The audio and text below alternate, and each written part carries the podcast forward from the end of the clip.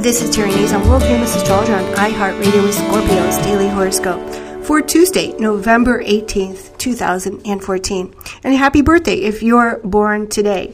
Of course, this is a very serious kind of day today because the Sun and the mighty planet Saturn conjoin at about, well, 25 degrees. Guess what? We will never see 25 degrees uh, Scorpio again, at least not for another 28 years. So this is a unique time, a time when we kind of culminate and look back at the year and see how far we've come or how far we didn't come. Of course, this is the ultimate reality check. It happens today. So look around. What are you uh, having to face reality about?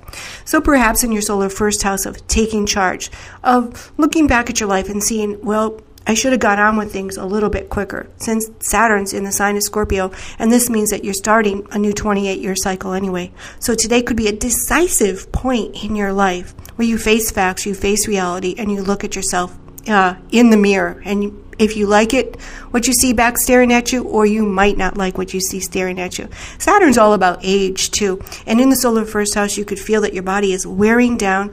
Perhaps it's time to get on a diet, take better care of your health, and of course, get into some anti aging. The moon is in the sign of Libra, ruler of all things beautiful and financial.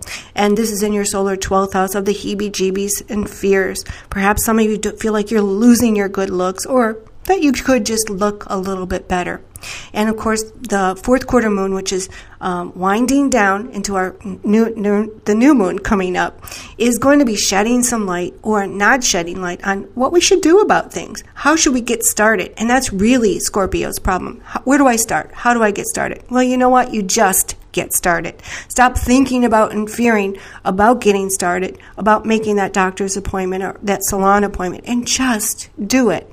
The moon will aspect those planets that are involved in the Uranus Pluto square. So today, Today is a pivotal point. Don't be forced into doing anything you don't want to do. It really is all about you, Scorpio. This is Terry Nazon, world famous astrologer. Visit my website at www.terrynazon.com. Download the free iHeartRadio app on your mobile device, and that way you can search for me, Terry Nazon. Your sun sign Scorpio, and of course you should be listening to your rising sign and your moon sign.